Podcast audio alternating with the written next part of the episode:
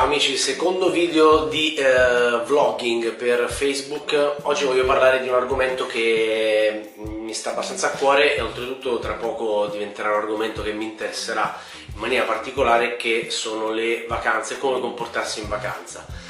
Quello che vedo eh, chiedersi dalle persone, soprattutto in questo periodo in cui eh, stanno partendo, hanno delle, dei mesi, delle settimane di, di, ferie e come fare? Questa domanda che è ricorrente, che mi, insomma, mi assilla ogni giorno, come fare a non perdere risultati muscolari se non mi alleno, come fare a eh, non ingrassare se non posso mangiare come al solito, eh, com- oppure domande diciamo ancora più eh, piene di terrore, perderò tutti i risultati se non mi muovo per un mese e mezzo, eccetera, eccetera.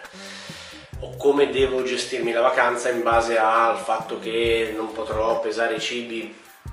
Allora, il discorso fondamentalmente, come sempre, va contestualizzato nel, uh, in un quadro generale. Non c'è un metodo, non c'è, ne ho già parlato su Instagram qualche giorno fa, non c'è un metodo che uh, ci dice come si fa a eh, non allenarsi e mantenere la massa muscolare, a mangiare a caso e eventualmente non rischiare di peggiorare fisicamente. Se ci fosse una cosa del genere sarebbe una figata perché potremmo metterla in pratica anche non soltanto in vacanza ma durante tutto l'anno, cioè se io potessi rimanere in forma muscolarmente senza allenarmi, eh, se io potessi rimanere con un fisico con una bassa percentuale di massa grassa, mangiando a caso o togliendomi tutti gli sfizi, io non lo farei solo in vacanza, probabilmente lo farei tutto l'anno. Ok? Quindi la prima cosa da fare è cambiare la tipologia di domanda. La domanda non è come fare a non eh,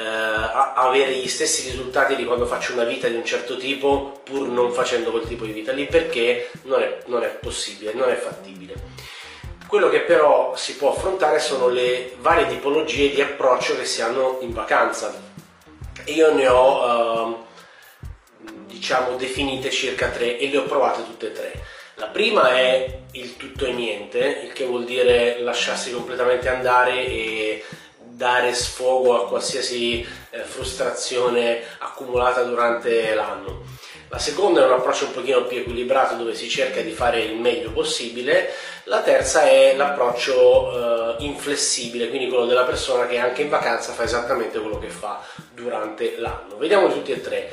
Approccio del tutto o niente sono quelle persone che quando vanno in vacanza, a me è successo, eh, basta, chiudono, spengono il cervello, chiudono la lampadina e da quel momento in poi quello che succede succede. Quindi di norma si, si smette di allenarsi, eh, si mangia qualsiasi cosa e non è che si vanificano i risultati, cioè i risultati durante l'anno sono stati ottenuti, adesso si hanno altri, un altro tipo di risultati che sono dei risultati che vanno a, a peggiorare probabilmente lo stato fisico. Teniamo sempre presente che stiamo parlando, cioè io sto parlando a te e alle persone che hanno interesse a mettersi in forma, quindi io parto sempre dal presupposto che ognuno deve fare quello che gli pare. Detto questo, se uno mi segue perché magari vuole apprendere delle metodologie o dei consigli per stare bene fisicamente, e di questo parlo, e quindi secondo me l'approccio tutto e niente è un approccio che eh, poi dopo va a condizionare molti mesi eh, successivi dell'anno eh, lavorativo e, e, non, quindi della parte che non facciamo in vacanza. Quindi bisogna stare un po' attenti a questo approccio perché in pochi giorni il nostro corpo può accumulare tanto, pochi giorni chiaramente si intende una settimana, due settimane, non due o tre giorni. Quindi io sconsiglierei l'approccio tutto o niente. Mm Andiamo subito all'altro estremo, che è l'approccio della persona inflessibile, quella che in vacanza fa eh, esattamente quello che fa durante l'anno. Questo approccio qui ma sta un po' a te, se in vacanza ci sono delle persone che si rilassano di più continuando ad allenarsi, continuando a mantenere il loro regime alimentare anche fuori dal contesto abituale. A me è successo anche questo, l'ho fatto nelle vacanze di due anni fa perché io poi a ottobre avevo delle fotografie da fare e quindi ho fatto tre o quattro settimane di vacanze dove ho contato quello che mangiavo, ho pesato quello che mangiavo, mi sono allenato il più possibile, eccetera. Sono stato bene, in quel momento lì mi serviva fare quello e sono stato bene con quello. Quindi a mio avviso questo approccio qui eh, ha il, lo svantaggio, magari uno non si gode delle, dei piatti tipici del posto in cui va, per esempio,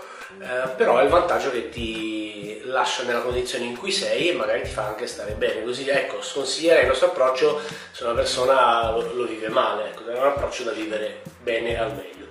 L'approccio intermedio, che l'approccio chiamiamolo equilibrato, può essere un un approccio dove si attuano alcune strategie per cercare un po' di godersi eh, la vacanza, che di norma è anche provare dei piatti del luogo o insomma rilassarsi un po' di, di più rispetto a, all'anno eh, lavorativo senza però andare a devastarsi. Questo approccio qui che ho provato eh, come tutti, come tutti, e tre, come anche gli altri due, è quello che per esempio io terrò quest'anno, è quello dove eh, sicuramente andando a Gaeta che è in provincia di Latina, comunque tra Lazio e Campania ci sono delle prelibatezze da provare, passerò per Roma, andrò in Abruzzo, eh, dove ci sono altre ottime cose di montagna da mangiare, eh, è un approccio che mi permetterà di godermi un po' le prelibatezze del luogo, ma sto già cercando dove allenarmi, per comunque rimanere in movimento anche perché l'allenamento ci dà un, um, uno stimolo anche a mangiare meglio, non mollare completamente.